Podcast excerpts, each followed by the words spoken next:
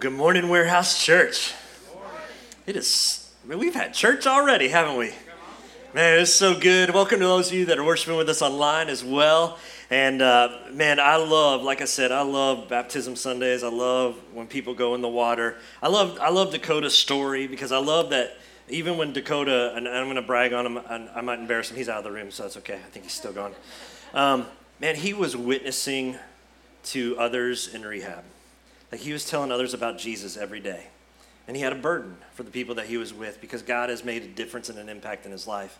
And so I love that and just keep praying for Dakota. Let's let's just keep encouraging him and surround him and be a family because he's a part of our family. He's a brother in Christ. And so we need to do that. And, uh, and so today we're in this series called Life on Purpose, and we've been talking about discovering our purpose. We've been talking about how do we live a life on purpose, talking about what is God's purpose for my life, and we've been covering a lot of ground. And today we want to continue in that conversation. And, uh, and I want to start by telling you a story that a pastor uh, I heard tell a story uh, he was working in construction, so he was planning a church, and uh, to, so to help plant the church and to help uh, put food on the table, he was doing construction work on the side, and uh, and he recalls uh, working with this one particular homeowner that was memorable in his in his in his mind. It's a guy by the name of Jeff. And Jeff wanted to do a remodel on his house. And so Jeff wanted to uh, redo his kitchen and uh, he wanted to replace the floor, put some new tile in. He wanted to get new counters. He wanted to get new countertops. He wanted to get some new appliances. And then he also wanted to give the backyard, uh, his backyard, a little bit of a facelift. Like it needed some landscaping and some cement work and some, some fencing done to it. And so he called this pastor over and, and the pastor wrote up a bid and, and they agreed to the price. And then the remodel began. And, uh, and, and, he shares about how, about a week into the project, Jeff, the homeowner, he comes running out of his house and he looked like Doc Brown from Back to the Future, his hair all sticking up, and he's like just running frantically down the hill of the backyard. And, and he says, What are you doing? He's like, My yard is a complete mess. It looks crazy, it looks a mess. And, and, and the pastor like pauses and tells him to stop, reintroduces himself, says, Hey, Jeff, remember, I'm the guy that you hired to do a job here, and we're doing a remodel. You hired me to do this. And Jeff's like, I know, I know I did that. And I know who you are, but I've got company coming over and my house, it's destroyed. It looks a mess. He goes, Come, look at the kitchen. And he, he pulls the pastor into the kitchen and they walk into the kitchen together. And he's like, Where's my cabinets and where's my refrigerator? And the pastor's like, Well, Jeff, remember, you asked for a remodel. And so we're taking down the cabinets so we can put new ones up. And, and the fridge, we took out the fridge so we could put the new one in. And, and, and, and, and the pastor replies, Jeff, remember, Remember, remember in the bid that we did that you asked for these things. And so, so we're taking out the old to put in the new. And Jeff replied, I can't believe this though. He's like, I can't believe this. I can't believe that everything looks a mess. He's like, I've got people coming over and it looks a mess. And so they sat down, Jeff and the pastor, they sat down at the, at the kitchen table and had a two hour conversation. And, and, and after a two hour conversation about how remodeling and construction works, Jeff says these words. He says, I think, I think I didn't realize. I didn't realize what all would be necessary for this remodel. Like I never imagined how it would how long it would take. And the pastor responded, Well, well, Jeff, it's only been a week. And, and to completely transform the entire landscaping in your backyard, to completely remodel your kitchen, it's gonna take a few weeks. It's gonna take some time. And Jeff finally realized he finally realized that you have to tear everything down so that you can rebuild everything back up. That everything was a mess now because it was all going to be new later. And for so many of us, for so many of us, when it comes to God transforming the inside of our lives, like Jeff, we say, I want you, God, I want you to renovate my heart, but I want you to leave the old stuff too. Like, I, I, don't make a mess, God. Don't, don't change too much. And we're like, God, I, I want to walk in your purposes, but let me do it my way. And God looks at us, and with all love and all compassion, He says, But that's not the way it works. Like, that's not the way it works. You saw the bid, you saw how much it costs to renovate your heart. And God's like, I just wish you would just say yes. I wish you would just say more of you, God, and less of me. I wish you would just say, God, you can take everything. You can take it all. You can do whatever you want. to transform my life. It reminds me of an actual court case, like a legit court case that took place in 2016, where a man filed a restraining order against God. He said that God was making was messing up his life too much. And the case was thrown out and the judge because the judge said, "Well, I don't have jurisdiction over heaven." That was funny, y'all. Y'all should laugh a little bit. Where's your joy? But that's just like us. Like we're the same way. Like we say, God, do whatever you want, but I don't want you to mess this up, and I don't want you to mess that up. I don't want you to move this, and I don't want you to do anything to this part of my life. We often say that. And when it comes to our theme verse in this series, the verse that we've kind of been anchoring to, we're reminded that it says this it says, In Christ, it's in Christ that we find out who we are and what we're living for. That it's in Christ. He's going to show us. Jesus is going to show us who we are, our identity. And it's going to impact what we do, our activity. And why? Why is this so important? Why is it so important that we focus on Jesus? Well, we said it last week. We said because we become what we look at. We become what we focus on. And God is saying, Look at me. He's shouting it from the heavens Look at me and focus on the work of my Son. Because if you do, your life will be transformed forever. So we find our identity in God and we find our character in Christ. Our identity matters and living the character of Christ also matters. You see, the goal of the Christian life is to be conformed into the image of Jesus. And this is called sanctification. It's just a big, fancy theological word that simply means transformation. It's the process of transforming our lives to become more like Jesus. You see, we say yes to Jesus, that's salvation. And after we say yes, God begins the renovation of our hearts. And that's sanctification. That's the transformation or the transforming of our lives. And that's when we have to say, Lord, do whatever you need to do with my life. Take it all. You have free reins. Remodel, renovate, transform, renew, restore my life. You do whatever you want, take it all. You see, sanctification is the process where we allow God to do whatever He wants because He's the boss.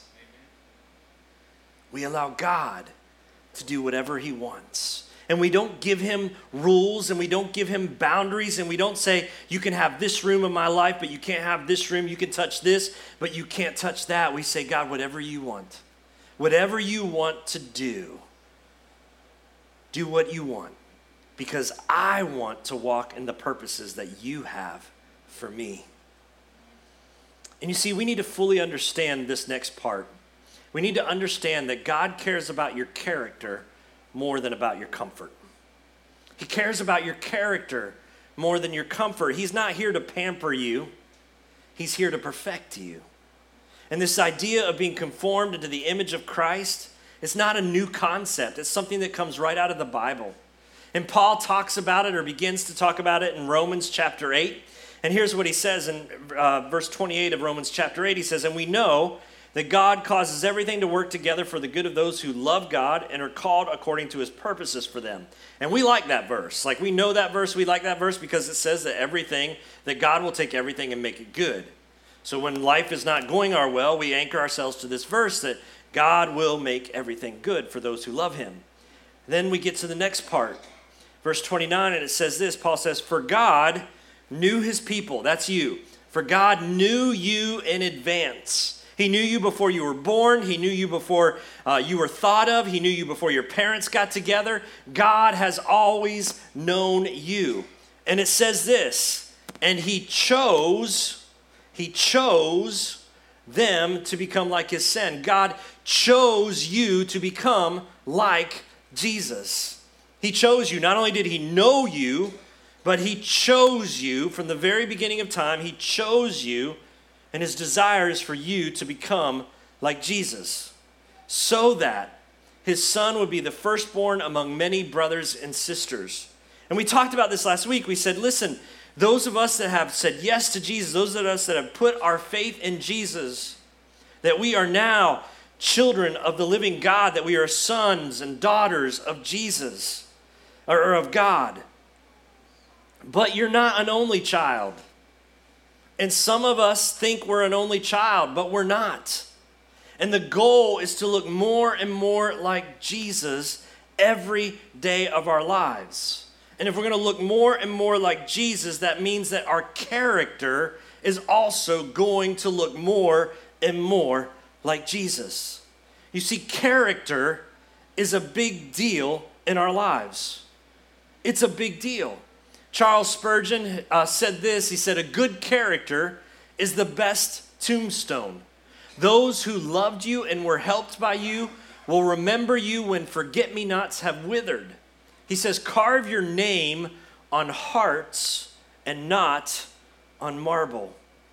You see, in Scripture, the word character comes from the Greek word meaning tools for engraving. It literally means to make a mark. That we have been here and our purpose is to leave a mark. And one of the ways that we leave a mark is by our character. Character matters. It's what happens when we walk in a room. Because here's the reality, and the truth is people are either excited when we arrive or they're excited when we leave. They're either excited when we come into a room or they're excited when we leave the room. And we get to decide which one it's going to be. We get to decide based upon our character whether people want to see us come or they'd rather see us go. And I want my character to be such that people say, Ricc, I'm so glad you're here because when I see you, I see a bit of Jesus. I don't see the whole picture because you've got some kinks to work out, but I see a part of you. Because my heart's desire and the way that I live my life and part of my purpose is that I want others to see Jesus through my life. As a matter of fact, uh, my purpose statement from Kazone, we've shared all of our executive team's uh, Kazone purpose statement with you, and I haven't shared mine yet, but mine is this that it's three parts. I'm here to love my family. That my purpose is to love my family, it's to make it easy for others to meet Jesus, and it's to lead the local church into the future. And I want to make it easy for people to see Jesus in me. I want to make it easy for people to want Jesus in their lives. Listen, we are all called to be image bearers of God. Every single one of us who has put our faith in Jesus, we are called to be his image bearers. We are called to leave a mark. You are here to leave a mark.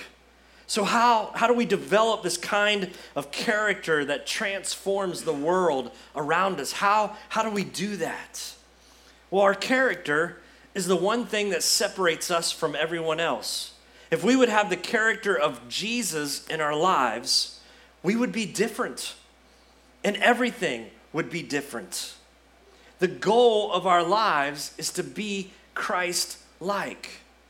And if we want to achieve that, we have to be in Christ and we have to be in His Word. Like the only way we can grasp and fully understand the character of God is by being in His Word. That's how we get to know Him. So today I want to talk, I want to look at a passage that talks about this dominant theme throughout Scripture of being in Christ. And it's in the book of Philippians. So if you have your Bibles, I encourage you to open them up. If you've got your Bible app, go ahead and open it to Philippians, the book of Philippians. And let me just share with you a little bit about it. Paul, the Apostle Paul, who we talked about, and his buddy Silas, they go to Philippi and they share the good news of Jesus with the people. And it's exciting, and a church begins. And then Paul he goes to prison because prison's like his home away from home. It's like Paul gets arrested constantly and thrown in prison for sharing the gospel or the good news. So Paul goes to prison and he writes he writes this letter of encouragement to the people in Philippi. And in fact, the book of Philippians is considered by many theologians as a manual for joy. It's a manual for joy. It talks about the experience that we have in Christ and how it can change our entire perspective on our lives. And so, if you need joy in your life, let me just invite you to read the book of Philippians. But right now, let's turn to Philippians chapter 2 and look at verses 1 through 11 together. Starting in verse 1, Paul says, Therefore, says, Therefore, if you have any encouragement from being united with Christ, if any comfort from his love, if any common sharing in the Spirit, if any tenderness and compassion, then make my joy complete by being like minded, having the same love, being one in spirit and of one mind. Do nothing, he says, verse 3, out of selfish ambition or vain conceit. Rather, in humility, value others above yourselves, not looking to your own interests, but each of you to the interest of others. Paul is saying, listen, there's going to be this character within us that could propel us to walking in our purpose and walking in joy, and it begins or starts with unity.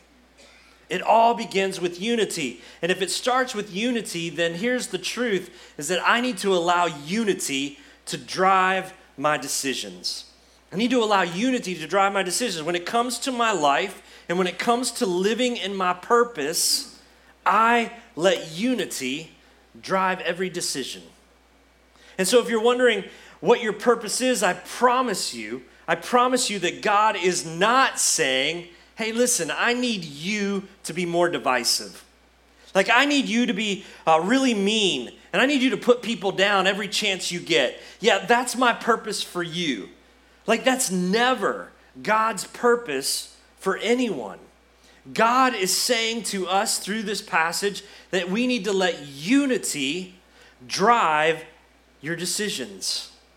And this is how we cure the division that's taking place in the world we live in today. Paul was, and Paul, the Apostle Paul, was serious about unity. Like he was serious about it. In fact, in chapter 4, just a couple chapters later, he calls out two people in the church by name and says, Listen, y'all need to get it together. Uh, I mean, can you imagine if we got a letter from Paul today? I mean, just think about it. I'm opening up, hey guys, we got a letter from Paul today. Let's read it. And, and it says, Hey, Warehouse Church, I love you guys. I love what you're doing in Eastern Kentucky. But I just want to talk about Ricc and James for a minute. Like, you guys, you two just need to get it figured out. Like, that's exactly, now me and James, we don't have beef, but that's exactly what happened.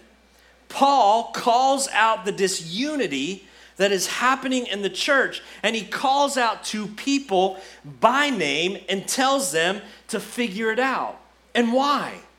Because in Paul's mind and character is a big deal, and the character of unity is a really big deal.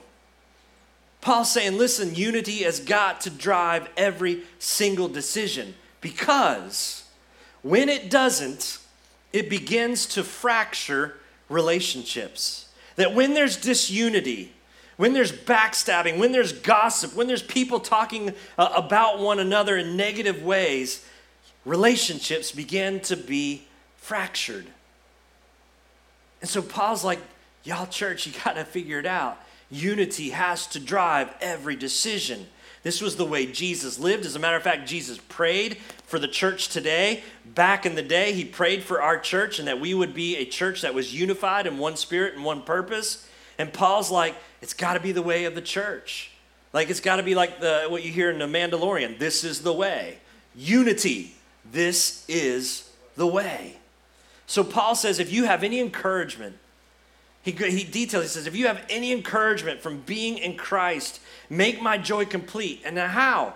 He says, make my joy complete by being like minded. That's unity. Any comfort from his love, then have the same love. That's unity. Any common sharing in the Spirit, then be one in spirit. That's unity any uh, tenderness and compassion, be of one mind. That's unity. If you modeled unity in your relationships, they would be radically different. If we would let unity drive every decision, everything would be different. Imagine if this is how we functioned as a church. I mean, just let's just focus on our church for a minute. If you could hide around any corner in the church and you could listen in on people's conversations and you could hear people talking about you and all they had to say were good things, that would be letting unity drive every decision.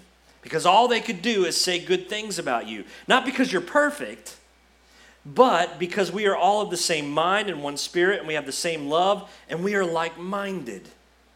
So we must let unity drive every decision. Imagine if there was so much unity in this building that it almost made you sick. Like it's like, oh, it makes me so sick that we're always speaking so well of one another. No more disunity, no matter what. And if you had a problem, that you would follow Matthew chapter 18 and you would go straight to the person that you had a problem with. Paul says this is how we should function as a church having the same mind, having the same spirit, the same love. This is walking in your purpose. You want to know what walking in your purpose looks like? It's living a life of unity. And if we lived like this, if we lived a life of unity, if we lived a life where unity drove every decision we made, it would transform our home life. But it wouldn't only just transform our home life, it would transform your work life. And it would transform every relationship that you ever had. If we let unity drive every decision we made, we would be unstoppable as a church. You would walk in a room and the atmosphere would begin to change immediately.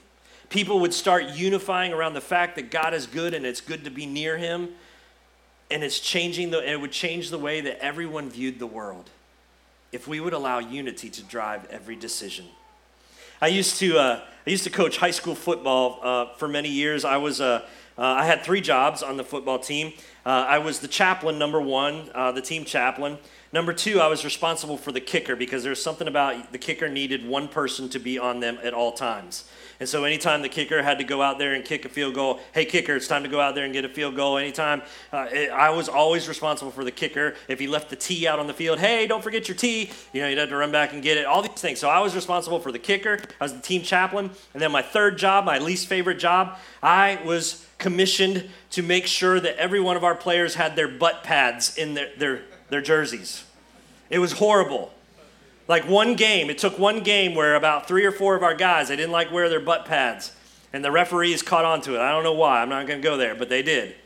And, and, and so the game was, we got penalized, a big penalty. And so every game, uh, the coach would look at me, the head coach, Coach Sneed, I love him, still love him to, the, to this day. He would look at me and say, Connor, make sure everyone's got a butt pad. I'm like, really? Like me, I have to do? Yep, you got to go do it. Make sure everyone's got a butt pad. And so my favorite part of the, of the job of working with the high school football team was being their chaplain. And, uh, and we had a midweek uh, devotional. I'd show up after practice, I'd bring popsicles, everybody gather around, and we'd have a devotion in the middle of the uh, practice field. And then on game night, I would uh, give them a little uh, pep talk uh, at the game day meal, and we'd have meal. We'd have spaghetti. They always had spaghetti, carb up, and we'd have spaghetti together. And I'd give them a little pep talk, and then at halftime, give them another little pep talk. And I love that. And I loved walking around at practice and praying with them and encouraging them. And, uh, and, and so, one of the things that we often would talk about is this idea of unity. And we talk about how unified teams are winning teams. And we talked about how that everyone is working for the common good of the team, that there's no superstars, there's no one person, that there's that common phrase, there's no I in team, but that unity mattered. And we talked about that often and uh, so often. This idea of being unified, one team, one spirit, one purpose. And so Paul is telling us listen, church, he's saying unity matters. You must have the character of unity. And then Paul in verse 3, he goes on and he gives us some character killers. He says, Listen, unity matters, but let me give you some things that will kill character quickly. He says in verse 3 do nothing out of selfish ambition or vain conceit. And this is hard and this is hard for us because self importance is often a goal that we chase after. Like we want to be the most important person in the room, we want the title. Uh, we want people to look at us. We're like, look at me, look at what I did. And I just, I just want to be more important. And when it comes to living our purpose, well, maybe that shouldn't be our goal to be number one. Maybe that's not our goal, to be the most important person in the room. Maybe that shouldn't be our goal. In fact, the word vain conceit in the Greek means simply empty glory. It's a worthless desire for glory. And Paul says these are character killers. Like, be aware of these things because they will kill your character. And then he goes on and he talks about this self seeking motive in verses 3 and 4. And he says, Rather, in humility, value others above yourselves, not looking to your own interests, but each of you to the interests of others. And Paul's saying, Listen, if you want unity, if you want unity to take over, you must stop these self seeking motives. Because the truth is, every conflict that we have, that we've ever had, has always uh, been because someone in the conflict has self seeking motives and behaviors. I need to be the most important person in the room. It's all about me. It's what I want. I don't care about what you want. Every one of our conflicts, every one of our arguments is around this idea of I'm more important than you. No argument has ever started this way that I know. No one has ever started an argument like this. You know what your problem is? James, you know what your problem is? Your problem is you're too humble. Like you're too unifying and you love Jesus in such a way that makes other people really love Jesus, and we're not going to stand for that anymore. Get out of here. Like it's never started that way. An argument has never begun that way. No arguments. All of our arguments come because we're self seeking. Think about how many fewer arguments we'd have if we'd say, I'm going to start looking at the interests of other people before my own. That's what Paul says. He goes on in verse 5 and he says, Listen, he says, Church, in your relationships with one another. He's talking to the church. So he's talking about us and our relationships in this room. He says, in your relationships with one another, have the same mind set as Christ Jesus. See, the world will tell us to look out for number one. It always has and it always will. The world will tell us to look out for number one. But the Bible says this the Bible says, listen, be like Jesus. Have the same mind as Jesus. So if you want to have the character of unity, which is really important. If you're going to have the character of unity, you should also have the character of humility. Because having the humble mindset of Jesus will change the way that you look at others. So you got to have both unity and humility. It's not just having the attitude of Christ, it's also having his posture. And so we adopt the humble mindset of Jesus. And humility is not just looking down on yourself, and it's really about looking up to others around you and asking them, How can I best serve you? How can I best serve you? Imagine what would it look like if you were more humble. Imagine what it would look like if, if you had humility in your home, if you made humility a priority in your work, if you made humility a priority in your relationships. I can promise you that it would transform every one of those relationships. And how does Jesus model this? Like, we know that Jesus models humility, but how does he do it? Well, Paul tells us in verses 5 through 11, he says these words. He says again, in your relationships with one another, have the same mindset as Jesus, so be like Jesus. And then here he goes. He says, Who, Jesus, who being in very nature God, did not consider equality with God something to be used to his own advantage. Rather, he made himself nothing. Everybody say nothing. He made himself nothing by taking the very nature of a servant, being made in human likeness, and being found in appearance as a man, he humbled himself by becoming obedient to death, even death on a cross. Now, pause right there. Just put your finger on verse 8. Because here's something that I realize in verse 8 that if it was really important for Jesus to become obedient to God, how much more is important is it for us to be obedient? He says, Be obedient. And then verse 9, therefore, God exalted him to the highest place and gave him the name that is above every name. That is the name of Jesus. That at the name of Jesus, every knee should bow in heaven and on earth and under the earth, and every tongue acknowledge that Jesus Christ is Lord to the glory of God the Father.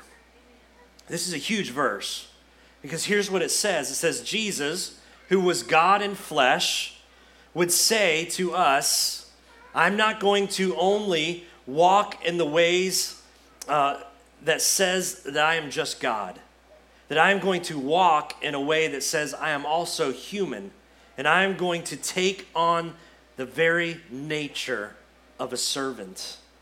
See, Jesus modeled for us from the very beginning what a humble heart looks like. And it's a powerful passage that draws us a picture of the heart and the mind of Jesus. That if we would live like that, that if we would live with humility, that our lives would be transformed, and that we must get into this mindset of more of you, God, and less of me. More of you and less of me. The problem is, or however, we too often feel like humility is not something we need to work on. But the truth is that God will not fill a vessel that is full of themselves. Just let that sink in for a minute that God will not fill a vessel that is full of themselves. So we must empty ourselves out of our selfishness, of our self seeking desires. We must empty ourselves out of our desire to be the most important person in the room. And we must make room for the humility of Christ to come and dwell within us. We must say, God, take it all. Take all of this self love and get rid of it so that more of you can be a part of me. Paul goes on in verse 8, or he says in verse 8, he says he humbled himself. Jesus humbled himself by becoming obedient to death, even death on a cross. Jesus did the most self uh, giving thing that he could have ever done. And it was a theme throughout his life. This idea, this self giving love, it dominated Jesus' life. What would it be like if this self giving love dominated our lives? Again, it would change your home life, it would change your work life, it would change every relationship that you are in. It would radically change everything. You would be viewed as someone who is carrying a purpose that is greater than anyone could ever understand. People begin to say, you know what? There's just something different about that Jenny Stone. There's just something different about Jeff. There's just something different about Chuck. There is something different about Chuck. There's just something different about Christina. There's just something different. If we would adopt this idea of self giving rather than self loving, we would be marked as somebody different. So you just want to. You just want to be a person that unifies. You just want to be a person that loves others above yourselves. You just want to be a person who's willing to sacrifice in a way that only Jesus would do. That when somebody looks at your life, they say, you know what? Your life reminds me of Jesus. Your life reminds me of Jesus. Your humbleness, your desire to love people, your desire to unify. So, humility is something that's hard for us. We like to be important, we like the spotlight to be on us. And so, I want to share with you just real quick four quick tips for living a life of humility. And here's the first one it's simply this take the uncommon high road. Take the uncommon high road. In our, in our house, we say, live on the curb, not in the gutter. That's what we've often said. Jen will remind me, and I'll remind her uh, in conversations hey, are you taking the curb? Are you, are you living in the gutter? And so take the uncommon high road. The second thing that helps, a uh, practical tip for humility is this say only things that build others up. Say only what builds others up. It's so easy to tear people down. It's so easy to hurt people with our words. It's so easy to say things that, that make people feel low. But humility does the opposite. Humility only says things that build others up. Number three is accept criticism well without having to defend yourself. This is the one that I need the most work on in my humility. It's taking criticism well without having this desire or this need to defend my actions or my reasons. So, humility accepts criticism. And number four, give up the need to be right. Give up the need to be right because sometimes you might be wrong, right? sometimes you might be wrong. So maybe our prayer becomes this. Maybe our prayer becomes God, when I'm wrong, help me change. And when I'm right, make me easy to live with. Right? Like if we truly live in humility, and love for one another, there will be no place for one upping. There will be no place for tearing down. There'll be no place for self glory among God's people because the most important thing is, is that we live our lives like Jesus. You see, when we walk in our purpose, we're walking in unity and we're walking in humility. And maybe you're like me. Maybe you can relate to me. Like, oftentimes I get preoccupied with self. Like I get in my own head, right? And I get I begin to start thinking, but I need to be more important. I start to think that my thoughts are more important, my views are more important, and I get preoccupied with myself. And Eugene Peterson, who is the author of the paraphrase, The Message, which is a paraphrase, not a translation, but a paraphrase of the Bible, and an author, he wrote these words. He said this He said, Worship is the strategy by which we interrupt our preoccupation with ourselves. Worship. I mean, imagine worship becoming a strategy that we use to take the spotlight off of ourselves, to, to interrupt our preoccupation with ourselves, and to put the focus on Jesus. And so this morning, I want to invite you. I want to invite you as we sing this closing song, I want to invite you to worship and I want to invite you to take the spotlight off of yourself and to put your focus on the one who created you and loves you unconditionally. The worship team is going to lead us in a song. It's called Here's My Heart. And in this song, we're going to sing these words over and over. And the words are this Here's my heart, Lord. Here's my heart, Lord. Speak what is true. Here's my heart, Lord. Here's my heart. Speak what is true. Let me just invite you this morning that as we sing, would you allow God's Spirit to come and to interrupt your preoccupation with yourself? To take the spotlight off of you and to place it onto Him so that he might speak truth in us. Because the reality is, some of us may need to hear some truth from our Heavenly Father this morning. Some of us may need to hear the truth that you are wonderfully and fearfully made. I made you like you are because I love you. Some of you need to hear when are you going to stop wanting to be the most important person in the room? Some of you are going to need to hear, You're not alone. I'm with you every step of the way. Some of you are going to need to hear, You know what? You've been pretty divisive lately, and I need you to be more unifying. Whatever it is, I want to invite you to worship and to allow God to speak truth into your heart. And so I'm going to pray. And as I do, I'm going to invite you to come and to spend time at the altar before God. And spend time allowing God to speak truth into your heart. You can do it in your chairs, but I invite you, if you want to, come up here. Spend time before the throne of God as we worship and say, God, here's my heart. Here's my heart, Lord. Would you speak truth to me? Would you say the things I need to hear and could I hear them crystal clear? That I am loved, that I am chosen, that I am free, that I am yours, that I'm not alone, that I'm important to you.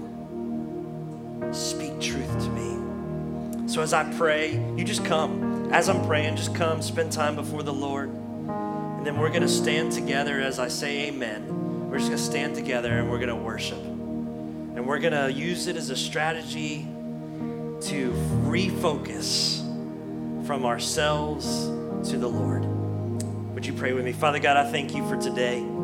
God, I thank you, Lord, that that we can trust you, uh, that you are have this radical love for each of us. And Father, my prayer today is that as we declare these words, here's my heart, Lord, here's my heart, that you, Lord, would speak truth into each and every one of us.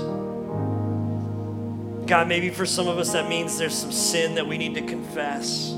Maybe you're just saying, you know what? If you just repent of that sin, I could come in and I could renovate your heart, but because you've got sin in there, I can't come. So repent. Maybe for some of us, we're just broken. And God wants to come and speak truth in you that you're not a nobody, that you're not a has been, that you're not uh, broken, that He can bring healing to you. Maybe some of you have been living like, I've got to be the most important person in the room. And God's like, man, I just want to be the most important person in your life. Would you put away your selfishness and take on the character of humility? Let God speak to you as we worship Him. Let Him renovate your heart. Let Him remodel you from the inside out. Just come with an attitude of God, whatever you want, whatever it's going to take, you do whatever you want. Here's my life, Lord. It's yours. You do what you want to do because you're the boss. Let's sing together. Let's worship. You come and you.